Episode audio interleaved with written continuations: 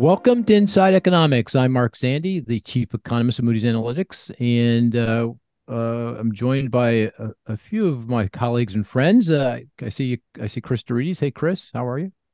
Doing well. Well, it's good to see you this week, Mark. Yeah, I shook your hand for first time in quite some Months, time. at least. Yeah. Right. We were in Chicago together. We had our uh, conference there, and it I thought it went really well. Very well attended. Lots of engagement. Lots of questions. Uh, I I, yeah. I, I got a text though the next day. I went home. I was tired the next day. Uh, you must have gone off to another conference because I was getting a couple texts. I did the screenshots of of a speech. I don't, where were you? Where'd you go? I was in Nashville after oh. that at a Raymond James conference. You know, we have a, a great partnership with Raymond James, so Indeed I spoke at their event. Oh, fantastic! Oh, great. Well, very yeah. well. You're you know people are you have paparazzi. They're following you around, Cris. yeah. Well, anyway, well, it was, good, it. it was, a good week. It was a good week. This is a, a, a this podcast is a little bit different. We tep- typically record on a Friday, uh, so we get all a week's worth of economic data. But uh, today is a Thursday, and the reason we're doing this is because this is the day before a potential uh, UAW strike, and that's the subject of the of the podcast, or a big part of the podcast. And to help us have that conversation, We've got our colleague Mike Brisson. Hey, Mike. Hey, how's it going, Mark? I'm good. I'm always good. You doing okay? You must be very busy. You're busy. Very busy today. UAW strike, and yes. yeah, and and also to help out here, we've got our really good friend Jonathan Smoke from Cox. Good to see you, Jonathan. It's good to be back, Mark. And you said you're you're hailing from where? Where are you today? Uh, apparently, I followed you to Chicago just a few days late. I'm in ah. Chicago speaking at a dealer conference, so I can even share what was going on this morning. Oh, I'd love to hear that. Uh, we'll, but we'll come we'll come back to that in just a second because I also want to introduce Bernard Yaros. Bernard, how are you? Good, I'm doing well. Because uh, be we are going to talk about inflation as well a little later exactly. in the podcast, and Bernard is uh, obviously our expert. And I do want to take this time to say that Bernard, this is Bernard's last podcast yeah. or, or, maybe not. I don't know. I I, I say that. Hopefully, you invite me. yeah, maybe not. I, I, better better said, Bernard is leaving us. Uh, he's taking an, another job, and just want to say, Bernard, we're gonna miss you. Uh, you can yeah, already you hear it in my voice. I'm about ready to cry. It's like this is awful. This is really awful. You're a Renaissance man. You're sucking the wind out of me, Bernard. What's that all about? I'm sorry. Uh, but it's been it's been a great 90 years here at Moody's. It's been a great journey, and I've I've really loved my time here. Uh, and I and I will say Moody's has changed my life because I met my wife here. So it's it's been a, a, Moody's will always be a very very important part of me. Yeah, well, you are a very important part of Moody's. So best of luck. And all I have to say, Bernard, is when you are Treasury Secretary, could you just remember the old guy? You know, invite me over. You know. Uh, I would sure. appreciate that. Uh, sure, sure. So thank yeah. you. But uh, let's talk about the uh, what's top of mind here, and that's the UAW strike. And and Jonathan, would you mind? Because you're you know you're in the milieu here. You're listening to all this stuff going on. This you do this for a living. Tell us what what's going on. I mean, it sounds like we're going to have a strike. Yeah, we've had this date circled on the calendar for quite a while.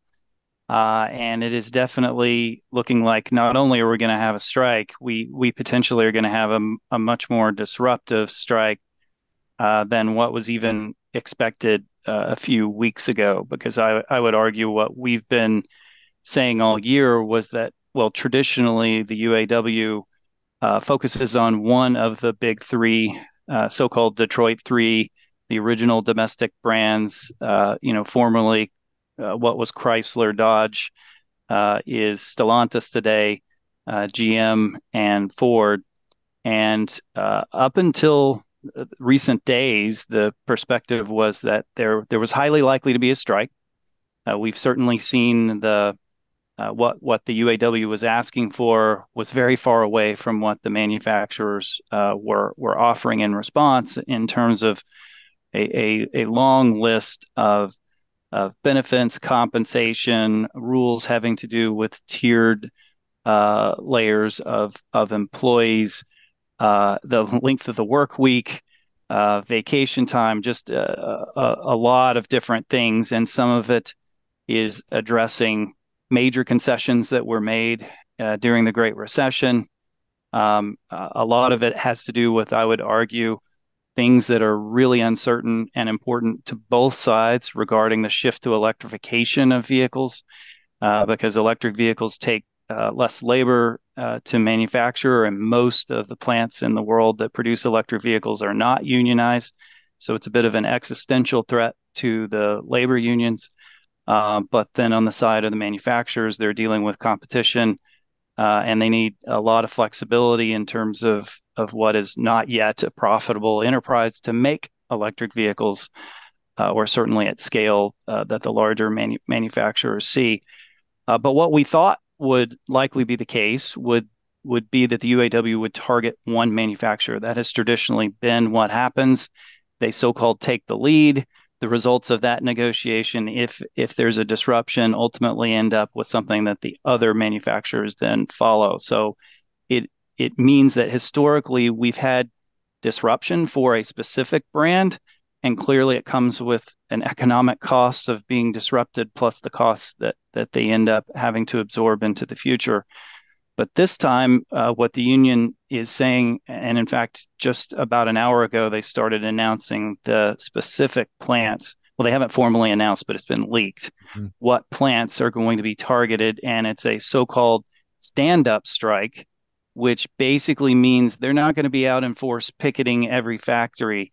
They are mm-hmm. deliberately choosing specific factories to cripple uh, all three of the manufacturers uh, and actually likely force them to have to pre preemptively just shut down all their operations. Um, so it is it is more disruptive than what we normally see, um, and that's that's sort of a, a big change uh, that we're looking at. So I think the questions quickly become how long does this last? Uh, because it's really the duration of the strike that that uh, will matter and there are differences in the brands that we can get into you know what those potential implications are. But it definitely looks like when midnight rolls around tonight we will be in a position where a substantial chunk of uh, production in the us is is going to be disruptive. Um, i don't uh, produce we don't produce detailed uh, production side numbers. We re- we rely on other uh, firms and companies that produce that. But the best number that i've seen is that this is likely disruption of about 150,000 vehicles a week uh, that will no longer be able to be delivered to the market. Now, it's in the context of a market that is still supply constrained. We, but thankfully, we have seen very strong recovery, and the domestic three have been well ahead of everyone else. They started uh, recovering uh, more than a year ago, uh, and so have been in a much better supply situation uh, so far this year. Um, but there is a there's a spectrum uh, where some vehicles are almost immediately going to be a challenge, uh, and then others uh, could could likely endure a couple of months of a strike before you really see vis- visible evidence of that. So it's a it's a very complicated picture and clearly one that's fluid. Um, you know, I can say it feels a lot like pulling out the COVID playbook. Um, of we're just going to have to monitor this and see what happens. But I think this is very different than the COVID situation where you had 100% of every factory in the world shut down. Uh, that then mm-hmm. led to cascading supply chain issues. This is uh, over the last, so far this year, the domestic three brands, all of their sub brands, which is basically nine brands of significance, represent 40% of the U.S. sales so far this this year. So it is not 100%. It's not even 50%, but 40% is meaningful. And when you get into the segments, um, it is disproportionately combustion engine vehicles. It is absolutely disproportionately trucks and SUVs. So, so just to remind everyone, this is a little after 1 p.m. Eastern time on Thursday, September 14th. So, uh, just the you know, when you say midnight, so September 15th is the when we think this this is going to happen. Uh, so I just going stepping back a little bit. Um, when I heard that uh, the strike might be, uh, uh you called it a stand-up strike, so it's not I'm going to shut down every. You know, I'm not going to picket every uh, factory. I'm going to uh, shut down certain factories. Each of the three automakers will suffer some shutdown, but not a complete shutdown. But it, it sounds like you're saying that doesn't matter. You know, you're going to. This is going to the way this probably will play out. They're going to shut down factories that are so important to the rest of the supply chain that everything is going to shut down. I'm going to lose all production. That's right. Well, two two two parts of that, as as I'm interpreting what what is being reported. One is yes, they're not going after just final assembly plants. They're actually going after, uh, for example, transmission plants, um, which have a broader uh, sort of spillover. But they've also communicated that they will change their targets uh, o- over time without any uh, warning. Uh, so effectively, it makes the uh, the manufacturers, if they were trying to keep production going uh, by by hiring uh, temporary workers, that it, it, would be impossible to orchestrate because it could be different tomorrow uh, compared to what they're doing today. And the read that I'm hearing from folks in the industry is that it's it's likely to force a preemptive closure of most operations. Hmm. And we we also heard earlier today that the Teamsters has said they will not transport uh, any vehicles from uh, the the manufacturers who the UAW are act- actively striking. And so again, 40% of the market is no longer, if it's produced, is no no longer going to be moved. And, and you met you threw out the statistic 150,000 vehicles per week. So that's is that total production for all three automakers during yeah week? i think that was a really good current number that evercore isi put out this morning uh, mm-hmm. representing what they think is the most recent cadence of production pace uh, for all three okay uh, the other uh, key statistic is the, the number of vehicles that are on dealer lots or in inventory and can you give us a sense of that i, I follow your data and, and I apologize i didn't even really introduce you or allow you. I just don't. Well, I'm a three timer now, so yeah, a number of times. Maybe you want to take a minute just to introduce, you know, your what uh, Cox and and the work you do. It, it, but the the question goes, it, I follow your data very carefully, and I, I, know Mike works with you very carefully. we put we have a lot a, a joint relationship and do joint re- research on affordability for vehicles and lots of other things. But I watch your inventory data very carefully. You put out really cool data every month, and the, the last release, I, I, think it was for the you know the month of August, was 58 days of inventory, which isn't too far off of what I guess the industry considers typical. Although I guess there's some debate on what typical means. 60 yeah. days. So that that sounds at face value. That sounds like okay, we're in a we're sitting in a okay place, but I'll turn it well, to you. Yeah, we're certainly in a better place than we were a year ago. Um, you know, inventory numbers have been right at two million units uh, that are that are actively advertised. And yeah, back to the who am I? Uh, I'm the oh, chief right. economist for Cox Automotive. Cox is uh, the the largest uh, service uh, provider in the auto market. Um, so we are in the wholesale uh, retail software supporting dealers and consumer facing through brands like Kelley Blue Book and, and Auto Trader. So we're we're the home of the Manheim Index, which has been the poster child for inflation discussions, which we'll, you know we'll we'll get into. Um, uh, so I I get to you know I was attracted to come here after spending over 20 years in housing, and that's how I originally got to know you. Right. Uh, because of this just immense amount of of uh, data uh, that that we would have. And boy, has it been interesting uh, since since I've been here. I've been here for six and a half years, um, and most of those years have had something interesting going on. The last four have been, you know, absolutely crazy. Um, so yeah, we we have basically have been trending in the right direction. This year has been a year of recovery for the new vehicle market year to date, we've had a 15.4 million SAAR up from 13.8 last year.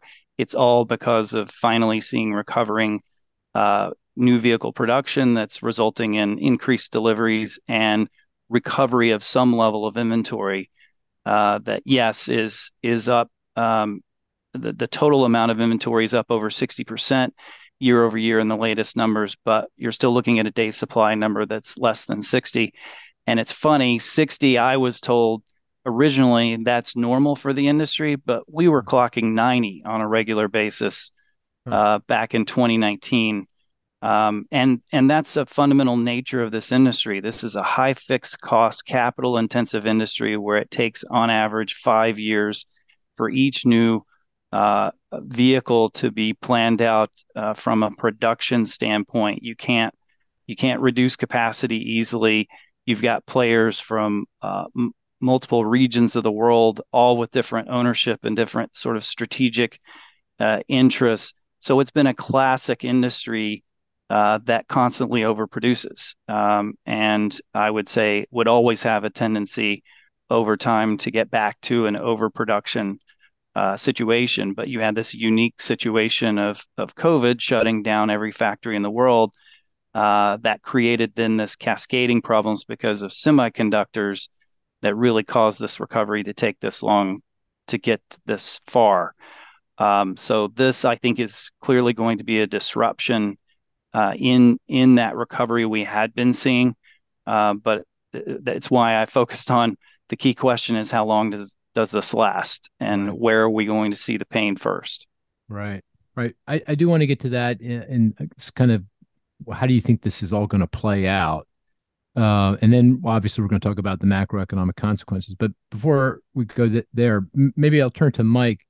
Mike is there anything you want to add you know to what jonathan said about what's going on here you know leading up to this strike? I think an important point is how it's changed just in the past couple of days from us thinking it's going to be old pattern of one company that then going to oh it's going to be all three companies. That's what we talked about a month ago when we brought this up. And now it's going to the stand up strike. The stand up strike is in reference to the 1930s where they had the sit down strikes at GM and so it's it's a reference back to that. And uh, the how far apart the two sides are right now, I think, is another important piece. Uh, it, there's really no confidence that it's going to be a quick fix. I think that's another part that needs to be stressed. And we'll get into that when we talk about our thoughts on duration of how long it lasts. I think just the past couple of days is really it stretched out how long I thought it was going to take to resolve all this. Huh. Interesting. I mean, we we, we when we've been thinking about it, uh, Mike, the work you've been doing, you had assumed all three automakers would be affected and that the, all production would be impacted. So this this this is um it sounds like you're saying this feels darker to me what you're saying right now, but is it because it's duration? I guess you're thinking the duration is going to be longer. The impact could be larger because of the duration and how Jonathan okay. said that these uh, very precise uh, stand-up strikes are going to hit uh, key pieces of the supply chain, which makes the companies have to shut down all their production.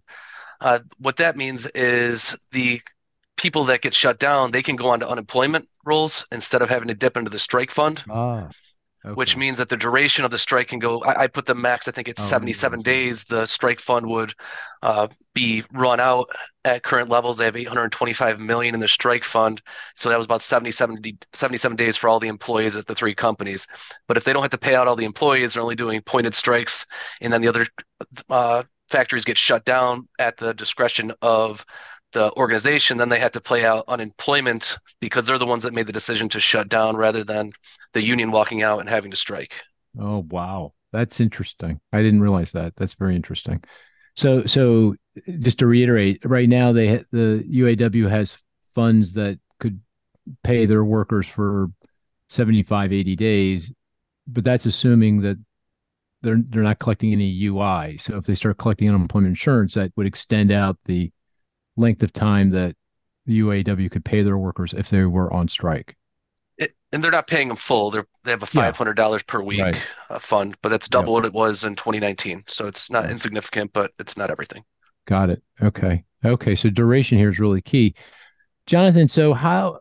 What do you think? How's this going to all play out? Um, I mean, what's the most you know, you, are an economist. There are people who are, I'm sure, asking this question. What's your baseline forecast? What's going? And of course, we got to put pen to paper. We got to produce a forecast, and so we have to make an assumption here. And I've been assuming six weeks. uh, you know, mid September, end of October.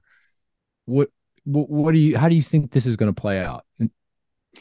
I, I think the consensus view from the folks that I've talked to, um, I think it borderlines on a hopeful view, um, is 30 days. Uh, 30 that days, we're, okay. we're likely looking at a month. And if you assess actually the position of some of the manufacturers, um, uh, essentially you have a continuum of these these three brands uh, and the sort of sub brands they they represent.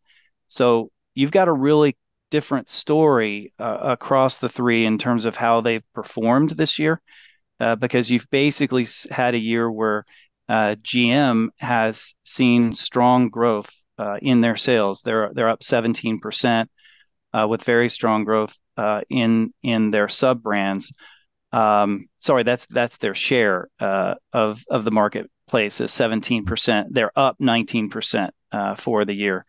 Ford is up 9%, but Stellantis is actually down 1%. And uh, part of what we've been observing in their growing inventory numbers was the assumption well, Stellantis must think they are going to be a target. And they have been uh, maybe perhaps a little less aggressive in their discounting or incentives or their marketing because they wanted to be well well prepared uh, for potential disruption. So on paper, when you look at the amount of inventory they have, it's quite a contrast across these brands because, uh, for example, we think Chevrolet uh, currently has right at uh, 50 days of supply, uh, so is uh, less than the industry overall. Uh, but at the other end of the spe- spectrum, there's 100 days of supply of Ram trucks. there's 127 days of supply of Dodge cars. you, have got uh, Jeep at 85, uh, and Ford in the middle at at 81. Um, so uh, GM and specifically with their Chevrolet, brand, uh, I think is likely to start having issues after two weeks, and uh, Stellantis could probably last six weeks or longer without seeing a lot of material change. Now, the nature of the vehicle market means the devil's always in the details, and every single one of them have a model that that I could suggest is a canary in the coal mine uh, mm. for us to pay attention to. Because if you're trying to extrapolate, well, what is this going to mean uh, to sales? Well, you want to look at the high volume vehicles and uh, what's going to happen as supply tightens. But that directly relates to the inflation discussion with Bernard, because um, you know that's precisely those canary vehicles are exactly the vehicles that are likely to see a turnaround in what has been a return to discounting this year um, and uh, in ever increasing incentives as supply has started to uh, increase, and particularly more for the Detroit brands uh, than than others. But these vehicles are more expensive than the average new vehicle because again they're heavy in trucks and SUVs. Um, so it is it is not like uh, an average uh, you know brand. And there this does traditionally usually you don't see a strike. One is because it's much more targeted and isn't as disruptive as going after 40% of the market. And by the way uh, back in 2016 the three brands were 45% of the market. So it would have been even more disruptive had something like this happened historically. But they've lost share mm-hmm. uh, to new ev entrants and to brands that continue to produce sedans that they have not. Um, but traditionally, this creates opportunities for other brands to step in. Mm-hmm. And ironically, the timing is very interesting because the the Detroit Three have outperformed and and with the exception of Stellantis, took share from other brands over the last year precisely because they were further along in production recovery. Uh, and so uh, Toyota last year lost share. Toyota has lost more share this year. Honda lost share last year. Honda's starting to recover. But now every single brand is in a much better position.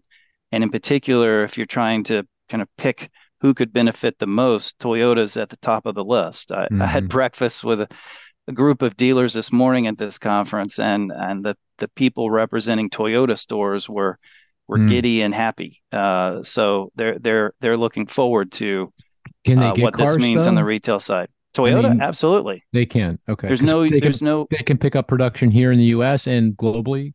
Yes, they're yeah, they're yeah. they have non-unionized plants mm-hmm. in the mm-hmm. U.S. Uh, and this doesn't disrupt their global. Maybe they'll have some issues, but the Teamsters have said that they're they're only going to stand against the brands that their UAW brethren are Got are it. striking against. So no, I don't think it's going to negatively impact uh, the, those other brands. Okay, um, so just just I'm going to press you a little bit because going back to duration because that seems like the key variable here in terms of yeah broader macroeconomic consequence. You the way you you kind of answered the question was well people are, are saying consensus is 30 days and that's optimistic. That's how you answered it. Yes. How, what do you believe? What, what is it? Uh I, I, I know. I'm putting, going, going back to Mark. What, I'm not going to answer that question because I I'm, no. I mean, yeah. I think it's fair. That's the nature of. I, and then I'm going to turn to Mike Mike Brisson, and he's going to have to answer the question. But go ahead. yeah. Uh, I I am troubled by exactly the language Mike used. That how how far apart the parties are, and how the situation seems to have gotten worse this week rather than uh, sort of seeing progress. So I I think I think it's likely to be uh, at least a two month uh, affair, and there could be, um, you know, ramifications that that essentially create issues that that uh, persist. So um, I'm thinking, you know, do we need to rethink fourth quarter uh, new vehicle sales uh, because of the disruption uh, and and the lack of vehicles? but you basically do the math and we we probably can move along for about four weeks without much of a change. Um, but I think beyond then, we're going to start seeing re- real challenges. Okay, so so a couple months. It sounds like uh, we should plan for you. That you think we should plan for around a couple months. Mike, what do you think? Uh, what's your view on this in terms of duration? The baseline that I had before this week was a month. I think I was one of those people that Jonathan might have heard. The consensus. I, I'm in consensus there, okay. but after yeah. this week, I am more pessimistic. Not as pessimistic as Jonathan, so I don't think it goes the full two months. Um, I'll, I'll say the 59 days, I guess. Okay. Uh, okay. exactly the amount of inventory we got. Yeah. Yeah. Yeah. Exactly. Okay. So let me ask: Is there? There's Jonathan, you did a great job of laying out all the things the UAW is asking uh, to be addressed, from pay to benefits to hours to you know, pretty much. It feels like almost everything is on the table here. Is there one thing that is kind of at the top of the list? Do you think, in terms of what the UAW is trying to accomplish here? Is it is it simply just they want a big pay increase, or is there something else going on here? Uh, I it's hard to really understand what's truly most important to them because it seems like every element would be important to certain groups. Uh, to me, what strikes me is is a return to defined benefit uh, plans. Obviously, some substantial change in compensation, and that's actually where there has been a little bit of progress this week. The UAW has come off of their forty percent, uh, I think, the we're now down to 36%, and and the manufacturers are in the high teens uh, in in their latest offers. Um, but I uh, the tiered the the tiered rules that keep new people from reaching the same uh, level of compensation and how long that is seems to be uh, one that if you're sort of looking at as a as a shuttle diplomat between the sides, it's like oh, mm-hmm they're not communicating the same language uh, on on that uh, topic, and it's not being talked about as much in the press. But again, I think this issue of electrification mm. uh, and the opportunity for uh, or a commitment from the manufacturers that future plants um, will be unionized uh, is is something that I, I think that's a really difficult one for uh, the the Detroit Three to to agree to. Mike, do you have a view on that question? Like, kind of, sort of, what's primarily uh, motivating the UAW, but what do they care about the most? The most interesting from my side is the 32-hour work week. Hmm. The, that's something that hasn't been proposed before. But what's most important to them, I, I don't have a good sense based on basically what Jonathan said. They you're looking for these pay wage uh, raises, but you also want to protect the number of employees that you have uh, that you're representing. And uh, I think it's strange that it hasn't been talked about in the press, but as they open up the new EV factories, are they going to be able to uh, unionize those at the same level that they unionize the non uh, EV factories? And the fact that EV factories use less labor than non uh, EV assembly plants is another issue. If we switch over to all EVs, uh, you're going to have less workers. And having less workers in the union, uh, what does that mean for the pay? Because are, are, you having the same level of productivity? Are we going to increase pay because uh, the same number of workers are producing the same level of units? Those sort of discussions, which aren't really being talked about. Hmm. Okay, well let's let's move on and talk about the economic consequences. And Mike, maybe I'll turn to you. In maybe you could kind of lay out all the different channels through which a strike like this could impact the economy. Then we can talk about the numbers, or you can do both at the same time. But just provide a framework for folks to understand how this impacts uh, the economy. Sure. The uh, the first channel we think about is the lost income from the the workers. So the workers come off the Lions, and this is going to be lost income that goes into their pockets. We, we do say that there's a strike fund that gives a $500 per week, but that doesn't meet all of what they make per week. Then you had the lost production, so that's the, the lost income going into the corporation. Uh, so you have that channel as well. Uh, on the other side of the the equation, you have all the suppliers. So if the suppliers have to shut down, that's lost income for those workers as well. Uh, so you have all of these, and then you have the spillover effect. So you have when those workers aren't getting that income, what are they spending? So uh, the spillover effect. So you're not spending as much uh, because you're not getting paid uh, at the same rate that you were. So you have all these economic impacts that are coming from the lost production, lost output, and the lost incomes that are coming in for the the whole infrastructure, the whole ecosystem for the automakers. Uh, so that that's what we consider like the GDP impacts and these GDP impacts. Can I just, can I just rephrase it in Mark Zandi's frame? Sure, give me the, Zandyism on it. The the, uh, the way I the way I would articulate it is it's just output. Uh, the first thing is I'm producing less vehicles, and therefore that's a, a hit to GDP. GDP is the value of the things that we produce. We're just going to produce simply less vehicles. And then you have the so-called multiplier effects. So if I'm producing less vehicles, then I'm going to be producing less of the things that go into the vehicles, electronics, you know, paint, you know, whatever it is, you know, tires, that kind of thing. That's lost output. And then also to you you lose the workers in this case may not lose that much income give, given that they might be compensated by the UAW, but they're going to lose some income. That means less spending in whatever they're spending less on means less output, you know, and that's across the board. You know, it's pretty much everything. That's also the multiplier. And then in this case, the other aspect of the macroeconomic consequence is the, and Jonathan uh, did a great job of talking about this, is the price effects, the the fact that you you, you know inventories are pretty lean coming out of the uh, out of the pandemic prices have gone skyward, and we're going to come back to this when we talk about inflation. Uh, and uh, if we're not, if they're not, if the vehicle manufacturers can't produce, inventory is getting drawn down. Vehicle prices they're not, they're certainly not going to fall. They may start to rise again, and that complicates things enormously in terms of the inflation picture, and maybe at some point under some scenarios affects thinking at the Federal Reserve around monetary policy. I think that's a stretch, but I'll just throw it into the mix. And then, the, and then the final thing I'll say, it, it hasn't happened yet, but at some point, the longer the strike goes on, and the more it looks like it might really do some macroeconomic damage, then it starts showing up in the stock market, uh, potentially the bond market too. You know, uh, credit spreads start to widen, and then that has all kinds of implications for broader macroeconomic, uh, the the broader macroeconomy. Does that is that fair the way I laid that out? Does that sound okay? Yes, so you're using the uh, the output approach rather than the inc- the uh, income approach for calculating GDP. Uh, okay, yeah, yeah, that that was the Mark Zandi kind of frame. Uh, Jonathan, is that how you would think about it too, in in terms of the the way this would work?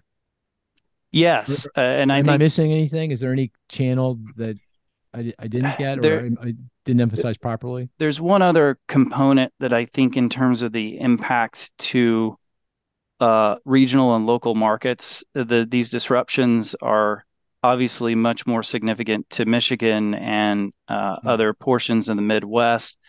It's interesting. There is a very different profile for the store footprint uh, for the so-called Detroit Three compared to all other brands. Uh, you know, for for example, Ford and uh, Ford and GM or Ford and Chevrolet specifically each have over 3,000 stores uh, in in the country, uh, whereas Toyota has 1,300. Um, so what you end up what you see is that these brands represent almost two thirds of the franchises in, in the country. They tend to be much lower throughput. Um, and a lot of the sort of inventory that these brands need to carry are because they have thousands more stores.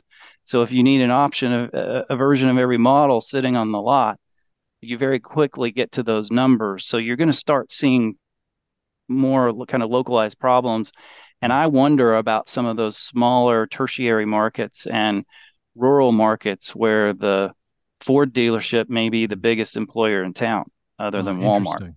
interesting. Yeah, yeah it's it, yeah. You forget about this this really significant ecosystem that supports the vehicle industry. It's not just production, but you know everyone else involved. From as you point out, the dealers, and then you've got the mechanics and the maintenance and insurance and you know so forth yeah. and so on. Massive and we industry. we continue to see. I mean, what what we see in the CPI data, we continue to see problems yeah. with auto insurance, right. which is related to parts and service, which the parts situation is not going to be helped by factories being shut yeah. down. Right here, it, let me lay out sort of my put some numbers to this framework, and you know, I've been and I'm consistent with Mike thinking that this strike is going to last somewhere around six weeks. So split the difference between the one the one month consensus and the two month smoke pessimist pessimism. So one point six. Better to worry about, you know. Yeah. But yeah, so you know I, that's what I traditionally do. I just you know go right go right down the middle when there's a lot of uncertainty, and I do the calculation, and the impact is small. You know, a couple tenths of a percent of GDP in the fourth quarter the reason being, in part, it's just timing. You know, it's happening at the end of the third, beginning of the fourth, and you can have some uh, makeup, you know, later in the quarter potentially.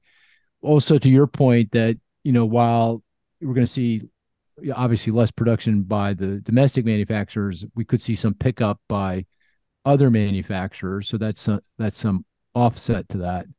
And uh, you know you kind of do the arithmetic. It's it's meaningful. It's not it, you know it's measurable. It's going to show up. And that's nationwide. Obviously in places like michigan and other places and we can talk about it where there's going to be much more disruption because that's where the production is located it's going to be much worse than that you know uh, maybe even recession like in michigan for example but generally speaking it's going to be modest small uh, you know in, uh, you know not not a a game changing macroeconomic event.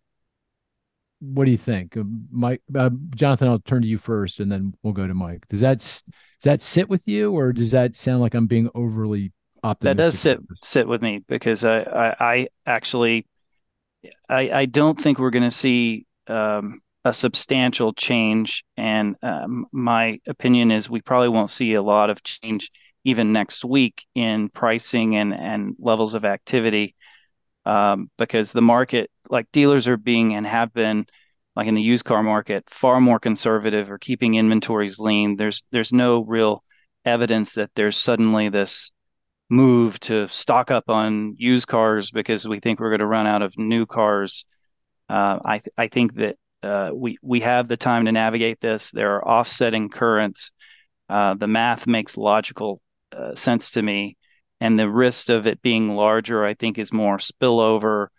Uh, or maybe when you combine this with the other negative things that are happening in September and October, or have the potential to happen, um, you know, like government shutdown and uh, student loan payments curtailing spending. That it's when you cascade all of those that I become right. a little bit more worried about the GDP forecast. Right, right. No, that makes total sense. Um, but I use your forecast, so I'm dependent on you know oh, you getting no. that right. Oh no, oh no, uh, no. You're using Mike's forecast. M- Mike, what did you think of the way I kind of the numbers I came up with? Uh, does that sit with you? Yeah, that's the, the framework we've been using. Uh, yeah. One point to that is I think that the reduction in spending would have already taken it's already started so if mm. i am a member of the union and i've seen the language that's happened over the past month if i'm able to forecast with an 80% chance that there's going to be a strike they're able to forecast that there's going to be a high likelihood of strike a month ago and so they start they slowed their spending going into this. They were practicing mm-hmm. strikes over a month ago outside of the the the assembly plants. So this is something that the workers have known about before.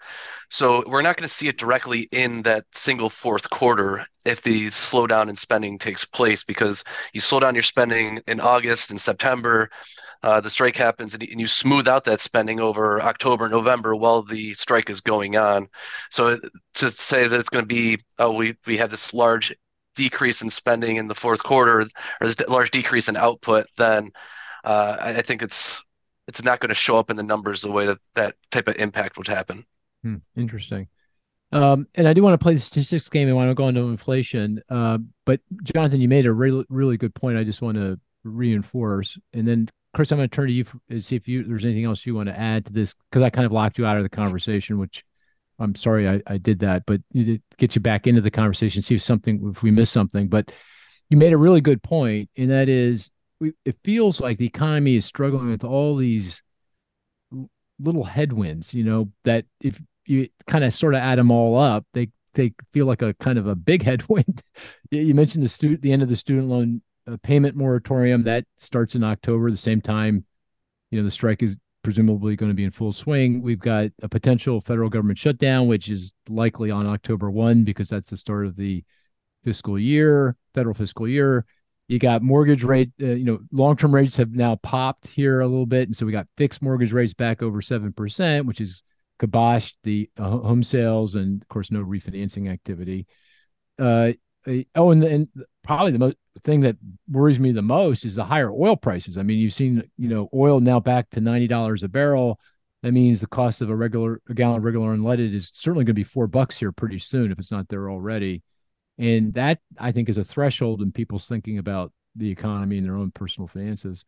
You kind of sort of had all that. Any one of those things, yeah, like I just said about the strike, if it's six weeks, nah, you know, no big, yeah, well, we can, it's okay. But then you throw in all these things, and if one of those things kind of goes a little off the, you know, I'm you can see Cris is smiling over there. This is like a this is like it's exactly what he's been saying. Yeah, there he goes. Yes, exactly. Uh, we could have a problem. You could have a problem. Uh, what do you? I I just ranted. Anybody wanted? Uh, Cris, do you have a view on what I just said? I, I know that kind of is music to your ears. Well, I, I guess it's not music to well, your ears, but it's consistent with what you've been saying. Yeah. Yeah, it's consistent with my fears. It's not music consistent with ears. your fears. Yeah, that's a yeah, way to put it. So, yeah. Um, yeah. So that's that that summarizes it. This is just another yeah. potential risk. Hard to forecast these well in advance, but these are the types of things that creep up when you're in this very long period of vulnerability. So I guess the question I would have is uh, more of a curiosity around any political involvement here. Mm. Do you, John? Do you expect uh, administration or others to step in here to take one side I, or the I, other? Or? I think they're attempting to to try to get the tables uh, to to reach an agreement and and not be they, so far they apart. Being the Biden administration, the, the Biden administration yeah. uh, specifically working, um, and especially I think also with Michigan. Um, because there's a lot of vested political interest in the state of Michigan to see to see this uh, resolved so- sooner rather than later. But even politically, this doesn't evenly fall straight down traditional camps because the electrification issue is actually uh, the union is in a different page than the Biden administration, and uh, they view some of those policies as as uh, part of what threatens their future. So I don't I don't think that there's a there's an easy answer um, to it.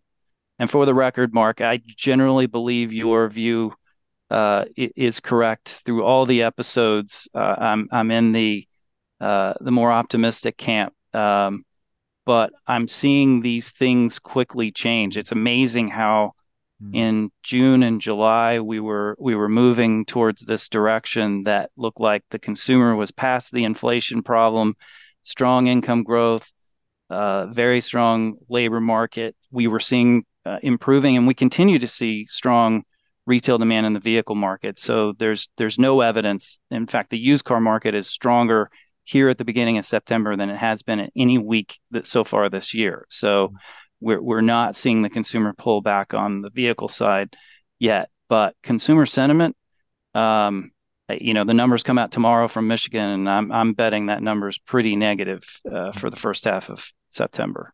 Mm-hmm going right back to that price of a gallon of regular unleaded. Yeah. Yeah. Right. Yeah. Yeah, and it's it's funny because the Fed with the focus on supercore, everybody's mm-hmm. relieved we're continuing to see progress, mm-hmm. but the bite that it has on the real consumer, we do a little calculation every month where we take the uh, consumer expenditure survey baskets for the quintiles and we apply it to the inflation numbers, mm-hmm. and we're back to a bottom income quintile of having year over year inflation at close to nine percent uh, oh, using using the August data, and and it, it's a meaningful pinch, and it causes things like loan delinquencies uh, to get worse rather than get better. When we were right there, almost at the point of threading the needle and and making it to the end and proving Cris wrong. But well, don't give up. Don't give up. Don't you give know, up. you're you're sounding awfully lugubrious to me, but you know, uh, you got to stick around me a little bit more. Uh, just just saying. All right, let's play the statistics game. Uh, the game is we each put forward a statistic. Uh, the rest of the group tries to figure what that is through clues and deductive reasoning and and uh, questions. And uh, the best statistic is one that's not so easy. We get it immediately. Uh, although that's hard when Bernard's playing because he gets them all very quickly, and not so not so um, uh, difficult. We never get it. So let me. Cris, you want to go first? Can I go with you first? You want to give us your statistic? Sure. This is going to be a jump ball, but it's a it's an oh. important statistic. So jump ball. Oh no! All right, yep. wait. Let me get ready. Let me get ready. Go ahead. Ready? Yep, ready. The clue is that it's uh, Bernard's favorite radio station, uh, ninety-one point three. Ninety-one point. What is that? That's like the old person's radio station. Uh, that, it strikes me like the smooth jazz, smooth jazz. Oh, smooth wow. jazz. That's right. That's, That's classical in I the think morning. Bernard, I think smooth jazz. Yeah, so yeah. We'll get the truth here, but yeah, ninety-one point three. Hmm. Uh, is it uh an index? It is. It is. NFIB survey. Or... You got it, Bernard. Uh, there you go. I told it. you, See? Bernard is like, damn, he's so good at this. Uh, do you want to explain? Sure. NFIB uh, National Federation of Independent Business. This is their optimism survey. So, how do small businesses feel about the economy? 91.3 was the number for August, came out this week. That's down from what it was in July, 91.9. So, small businesses are more pessimistic. In particular, you can look at some detail, right? This is a survey of small businesses across the country. Lots of different questions about uh, their views on sales as well as costs. And uh, yeah, the pessimism is kind of widespread. So they're they're down on the economic prospects of the future, not planning large capital investments or fewer capital investments, I should say. Right? Um, they do plan to raise compensation and prices to a larger degree than they did uh, previously. So, right, kind of pointing in all those uh, negative directions. Those small businesses are feeling the pinch, right, in terms of perhaps some slowing sales in the future, as well as still fairly high costs from compensation. The one uh, factor that kind of did uh, strike out to me as mo- a little bit more positive is that they're not really complaining about credit or difficulty mm. obtaining credit. Mm. So that doesn't seem to be a, a real issue, at least not one of their top issues at the moment. Mm. This might be a good time to plug the survey business confidence again. You want to you want to do the plug? I mean, actually, the you know we do we do this survey every week. It's a global survey and we're looking for participants. So please, and Cris, if people want to participate, they can just go to economy.com and they'll see a way to sign up. It's a survey that we've been doing for 20 years. And those survey results are because I look at that carefully and I I I do the analysis every week. In fact, every Saturday morning I get up. You know, first thing I do is I go look at the survey business confidence. I've been doing it for 20 years. It's actually improved recently. In recent weeks, it's got a the way I described it a brighter hue. You know, I'm getting more positive responses. So this feels like it stands in contrast to that. It does. It does. You're mm-hmm. right. Um, you know, mm. it could be different parts of the market, right? That yeah. the survey business confidence is everyone, right? It's a mm-hmm. broader swath. This is really focused more on the small business. So mm-hmm. there could be some uh, differences there. Mm, interesting. Hey, Mike, let me go to you next. Uh, and I'm guessing you've got, unless you do a head fake here, a statistic around the vehicle industry. I'm just I'm just guessing. Maybe. Maybe. Uh, three point one percent. Is it related to the vehicle industry? Yes. oh, now, the, now, Jonathan, you should that you have you must have an advantage here. So three point one percent. Yeah, is that a growth rate? I think Bernard might have more of an advantage. Uh, it's the Moody's Analytics Used Vehicle Retention Value Index. Ah, oh, geez. no, it's not. Oh, oh good. Thank you. that, that, would have been embarrassing. Is it one of the? Is it one of the? Uh, uh we do we? Is it a Moody statistic or is it a government? No, it's, it's a government statistic. Hmm. Oh, it oh. is. Oh, can I? Could it possibly be the? And I'm really stretching. The year-over-year growth in auto loans outstanding through the month of August? Nope, it's a price level. Oh, it's a price level. Oh, oh, yeah, we did have CPI, that CPI report, consumer price index. Oh. Yes, from from CPI. Is it is it year over year CPI for used vehicles? Nope, that's negative six point six. Negative six point six. Oh, it's got to be. That can't be maintenance. It can't be insurance because that's up a lot. So it. Oh, is it the month to month percent change in? No, Oh, it's year over year.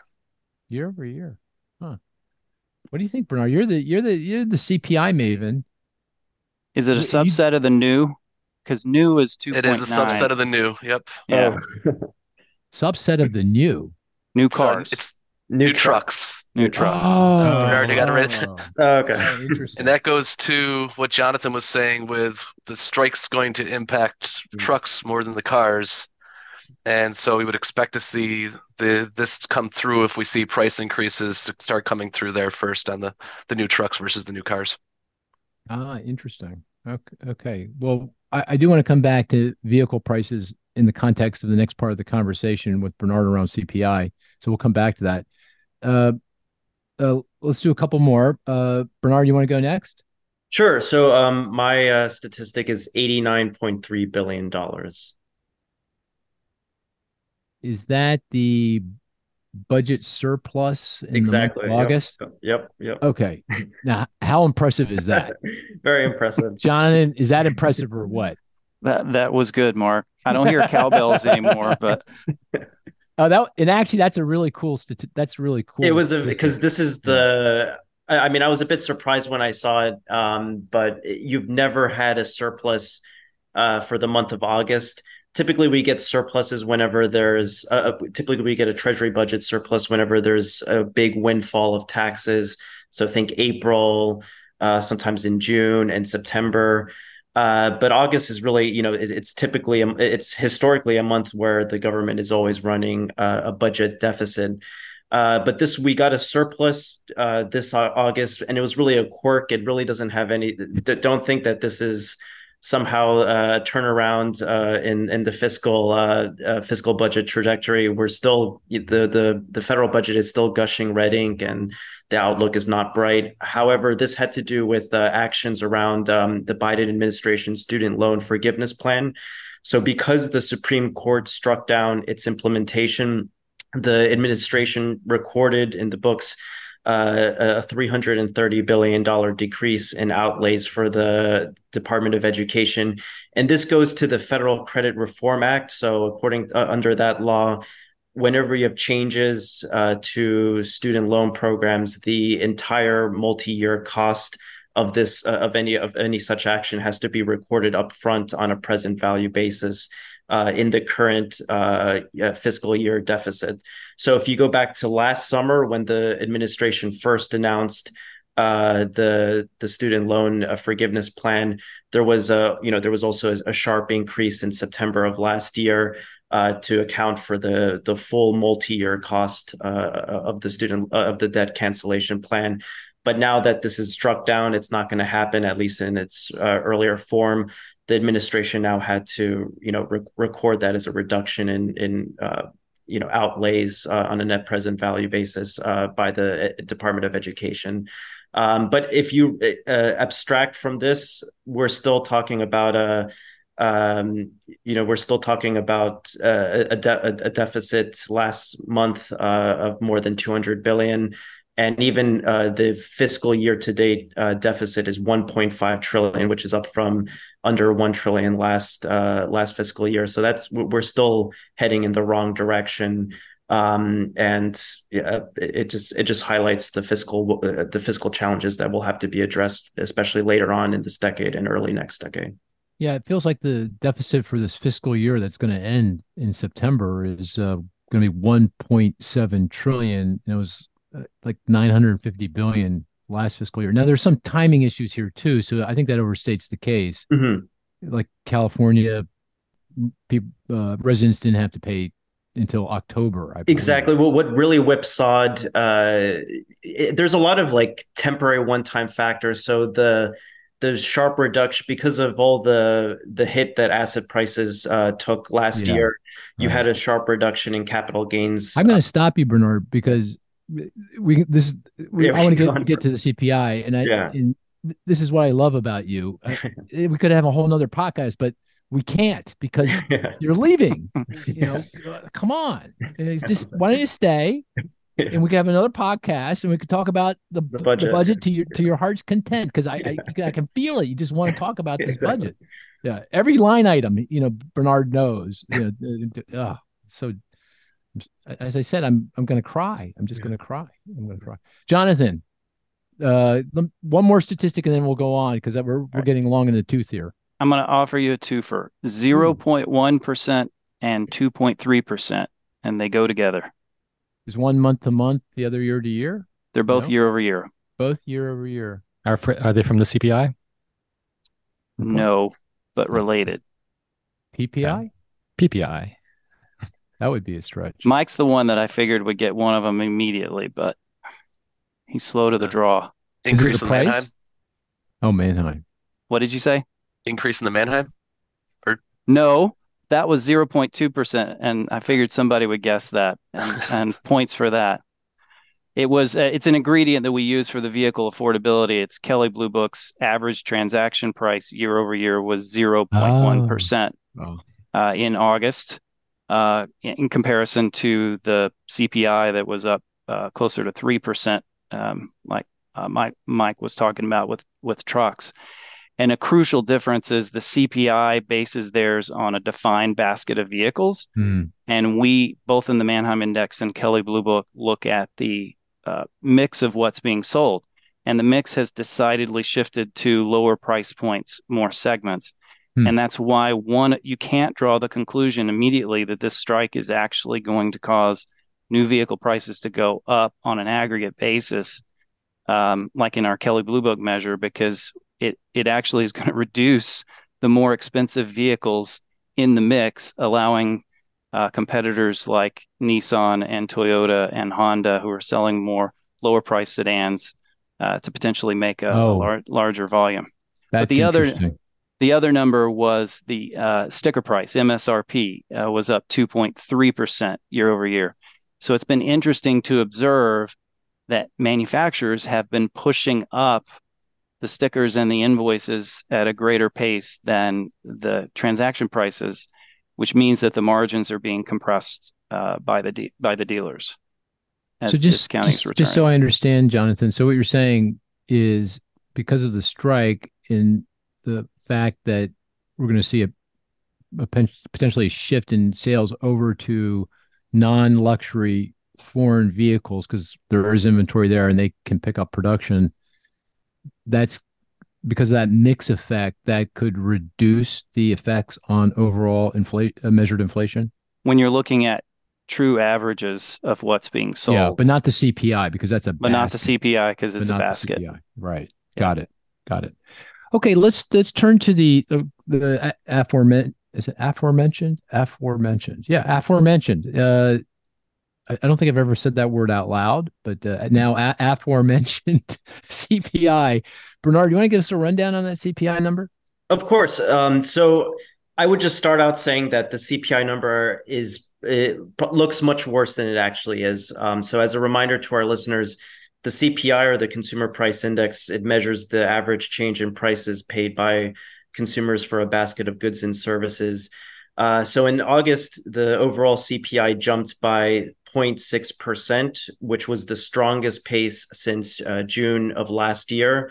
And I don't think it's an exaggeration to say that uh, June 2022 is etched in into every macroeconomist's mind because that was the that was the month when year over year CPI inflation peaked at a multi-decade high of nearly nine percent. At the time, the Federal Reserve was on a war footing, you know, raising the target range for the Fed funds rate by three quarters of a three quarters of a percentage point. And in one sense, the August CPI was similar to the CPI back in June of last year. So last month, the CPI for gasoline jumped by 10.6%, which added uh, nearly 0.4 percentage point to the month over month increase in the overall CPI and and back in June of 2022, gasoline also surged by more than 10%. So last month it was more of an issue of oil production cuts by Saudi Arabia and Russia that contributed to the jump in pump prices. Um, whereas uh, last year, last summer, it was really the direct fallout from Russia's invasion of uh, Ukraine. Uh, but it's important to really emphasize that the similarities between the August CPI and the June 2022 CPI really stop at energy. Um, and the key difference between the two is that in June of 2022, it wasn't just energy prices that were rising. Inflationary pressures were very broad based across all goods and services, whereas now inflationary pressures are much narrower. So if we take the median CPI, for example, this is calculated by the Cleveland Fed. And in the most simplest terms, the median CPI ignores all outliers. Uh, so, you know, major uh, swings to the upside or downside across uh, the basket of goods and services. And it really focuses just in the middle of the distribution of price changes. Um, the median CPI, it's a great uh, representation of just underlying trend in inflation. And in June of 2022, the median CPI rose by 0.6%, whereas last month it only rose by uh, 0.3%. And in the prior month, it only rose by 0.2%. So because inflation is just nowhere near as widespread as, as it was last summer, I wouldn't worry that the August CPI is going to spur the Federal Reserve to raise interest rates uh, next week uh, at its September meeting. And I think it's also important to keep in mind that gasoline futures, which are a good leading in- indicator uh, by about two weeks of retail pump prices, are now falling. And that suggests that mm. if it holds, uh, gasoline should weigh on the headline Why? CPI. Oh, that's interesting. Oil is up. Is that that goes to the bl- blended gas or uh, yeah, it's driving formulations. Yeah, formulations. Oh, okay. Yeah, oh, yeah. Again, we, we we don't have for all of September, but for uh-huh. now, it's at least it's uh flat to flat flat to down. But um, huh. Okay. Uh, uh, but again, it, this, we don't have it for all of uh, all of September. Okay. Um, so I, I, again, I don't think we should fret too much about this strong August CPI, and I also wouldn't worry too much about the core CPI, which was a bit was a bit stronger relative to expectations. So the core CPI, which excludes food and energy prices, it rose 0.3 percent in August, which was the strongest since May of this year, and it also uh, exceeded our and consensus mm-hmm. expectations uh, for a, for just a 0.2 percent increase. But the but the core CPI was also tainted by higher energy prices. So even though the core CPI excludes energy, high, higher energy prices can still bleed into the core CPI through higher jet fuel prices, which then put upward pressure on airfares. And that's exactly what we saw. So the CPI for airfares climbed uh, almost five percent last year, and that uh, uh, last month, and that comes after two consecutive eight percent declines in the prior months, and this was also the first time in several months um, since uh, air, that, that airfares had risen. So it was really airfares and transportation services in general that just seemed to be behind uh, the upside surprise in, in core services. Which goes back to the vehicles, right? Because transportation. So, so we're looking at transportation services. So uh, vehicle prices would be in the core goods. No, but do, not transportation services include uh, in, uh, car insurance and uh, exactly yeah. So car insurance and, and, vehicle maintenance isn't in there exactly too? yeah yeah. So, so car insurance yeah, so, rose at its fastest on record if you exclude the some of the pandemic era uh, distortions. Um, and you know, I've I've spoken with Mike about this. It seems that replacement costs for wrecked vehicles uh, were higher last year than insurers had budgeted for. So they're now you know raising premiums. Uh, we've Mike and I have also looked at the highway accident data, and those are also pretty elevated relative to pre-pandemic norms. Um, but I, I, would assume that uh, the impulse to just uh, core CPI inflation from motor vehicle insurance should fade because you are. St- I, have started to read some articles about regulators really pushing back against some of these sharp increases mm. in auto insurance rates. And um, there's also pass through from higher new vehicle uh, costs to uh, auto insurance. So now that hopefully, if we, you know, assuming that uh, new vehicle uh, prices don't really spike up again, I think the the fading away of the prior jump in new vehicle prices should should also alleviate uh, auto insurance. This would be a good place to bring Jonathan and Mike back into the conversation. Have you guys this this conversation uh, has rem, has reminded me of um, uh, something I'd like to see, and that is the Im- the impact of rising vehicle prices broadly on inflation over the past year. Not not just directly, not just the used vehicle and the new, but also including maintenance and insurance and anything else that we should be considering. Has anyone done that? I mean, you know, CPI inflation is over overall core CPI inflation year over year ending in August was what? 4 4, 4.4 percent how much of that is simply related to vehicle prices? Is it, do you have any sense of that?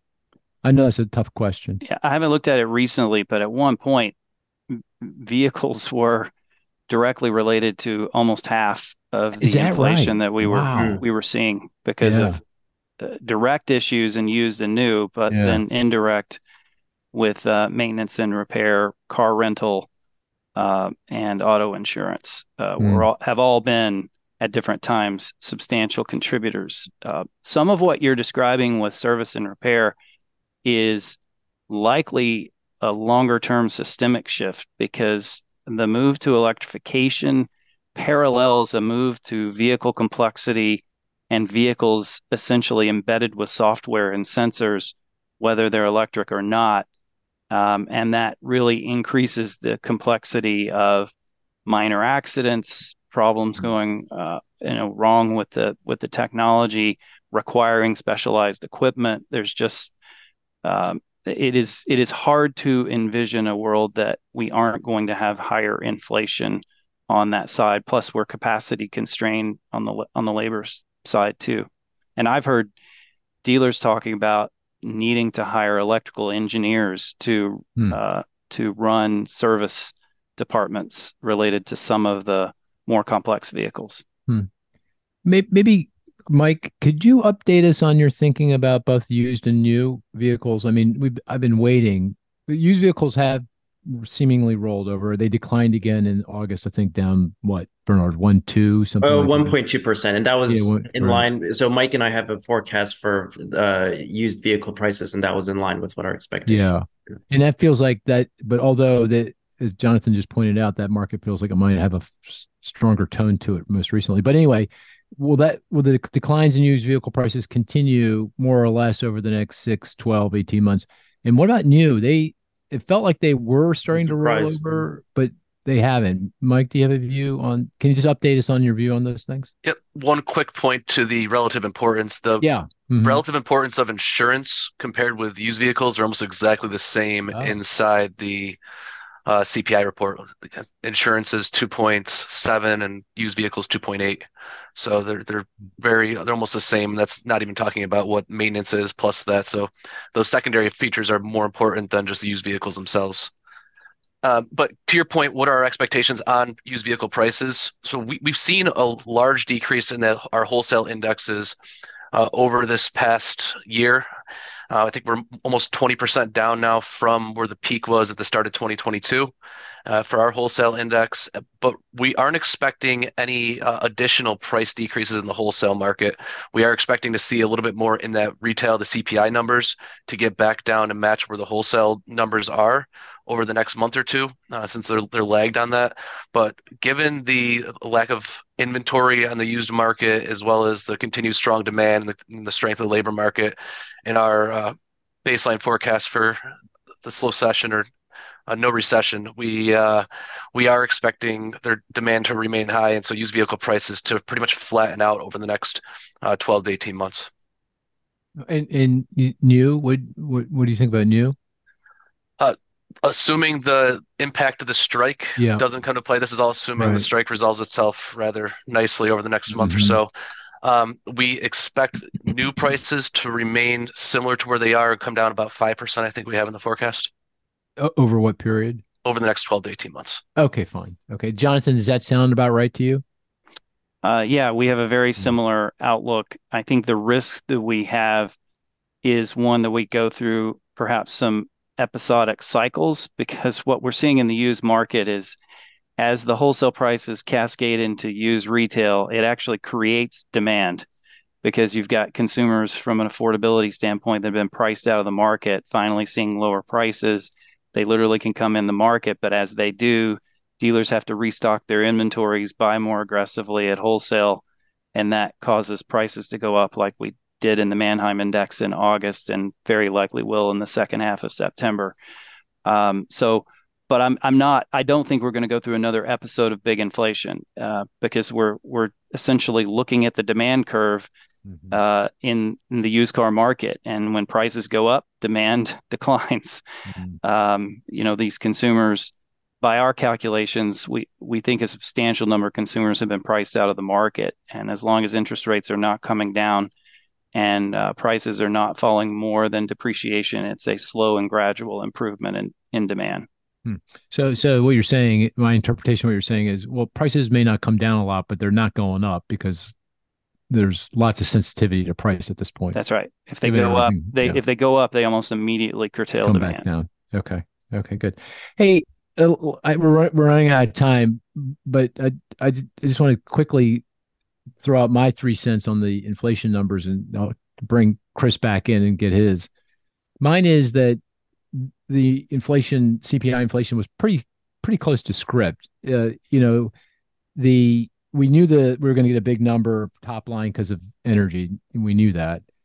Core CPI came in a little hot, but that was it was actually the actual if you look at the second third significant digit it was like 2.75 not so it got rounded up to 0.3 as opposed to rounded down to 0.2 so no big deal and then if you look at core CPI growth over the past three months annualized.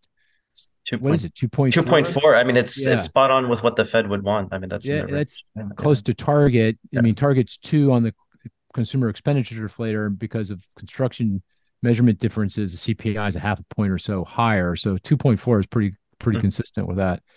And then the other statistic I look at is the overall CPI less the cost of housing services which is about a third of the index, but that's where a lot of the uh, inflation has been um, been focused. It's coming coming down pretty rapidly now because it's tied to rents and rents are weak. But that measure is at 1.9 percent year over year. Core uh, core excuse me overall CPI X housing services in the month of August year over year was up 1.9 percent. Now I, I think these numbers overstate the case. I don't think inflation's back to target. I'm not arguing that all I'm arguing is that it feels like we're still well on our way uh, to target, given the interest rate hikes that have been put in place and given everything else that we know about the economy. Uh, so I, like you, Bernard, I, I think I take a relatively sanguine perspective on on the numbers. Cris, what do you think? What's your would you, would, would you push back on that, or, or, is that consistent? Not to a large degree. It's we we knew it was going to be a bumpy ride, right? We've been saying that for a while. So even though the trajectory may still be there in terms of downward get back close to the Fed's target over time. It's there's bound to be these bouts of volatility here. So I'd say it's in line with what we've seen so far. I would say I'm concerned about what's gone on over the last few weeks since the reporting period of the report. Right, we do have gas and particularly diesel uh, prices rising, and that could certainly filter out into the broader uh, economy. So, you know, I think we need to stay yeah. vigilant here. Yeah. Hey, I want to end the podcast with a mea culpa.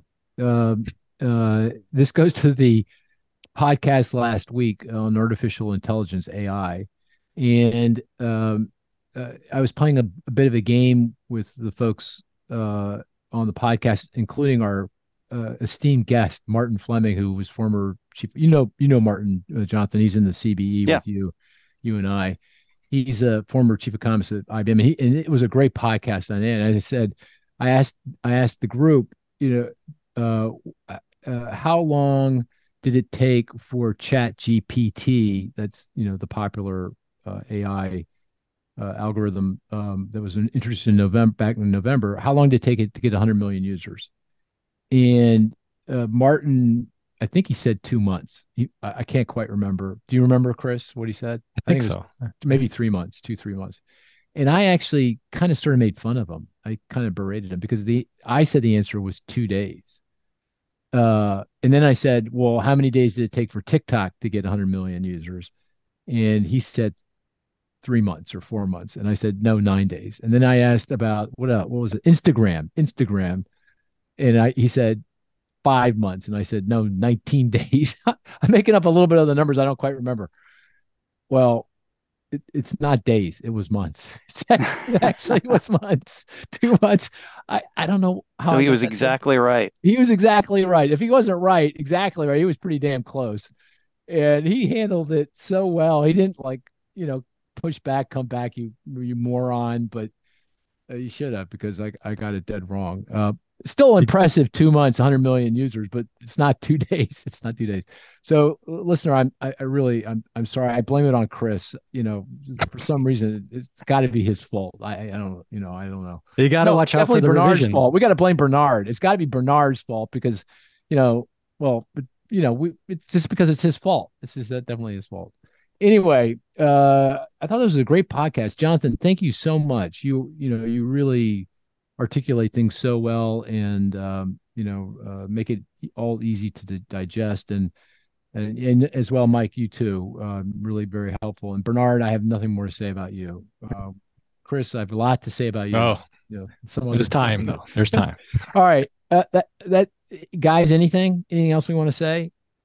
No I'm hopeful it's not 60 days that you push me into. So uh, that's all. That's all. okay, very good. Well, thanks again, Jonathan. And um, we're going to call this a podcast. Uh, thanks, everyone. Talk to you next week.